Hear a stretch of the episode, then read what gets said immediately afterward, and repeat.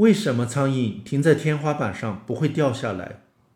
苍蝇有六条细长的腿，每条腿的末端长着两个尖而硬的爪，爪的基部有一个被绒毛遮住的爪垫盘，爪垫盘是一个带状结构，里面充血，下面凹陷。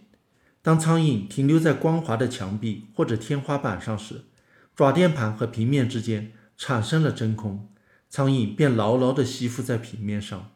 这种吸附力足以能够承受苍蝇本身的体重。即使苍蝇吸在天花板上，背部向下也不会掉下来。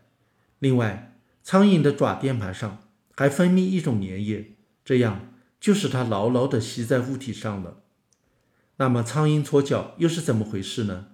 苍蝇搓脚是为了清除脚上粘着的食物等东西，保持脚的清洁。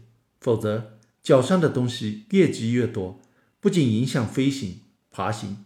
还会使它脚上的味觉器官失灵，也就是说，苍蝇搓脚是为了使脚清洁，保持它飞行、爬行和味觉的灵敏性。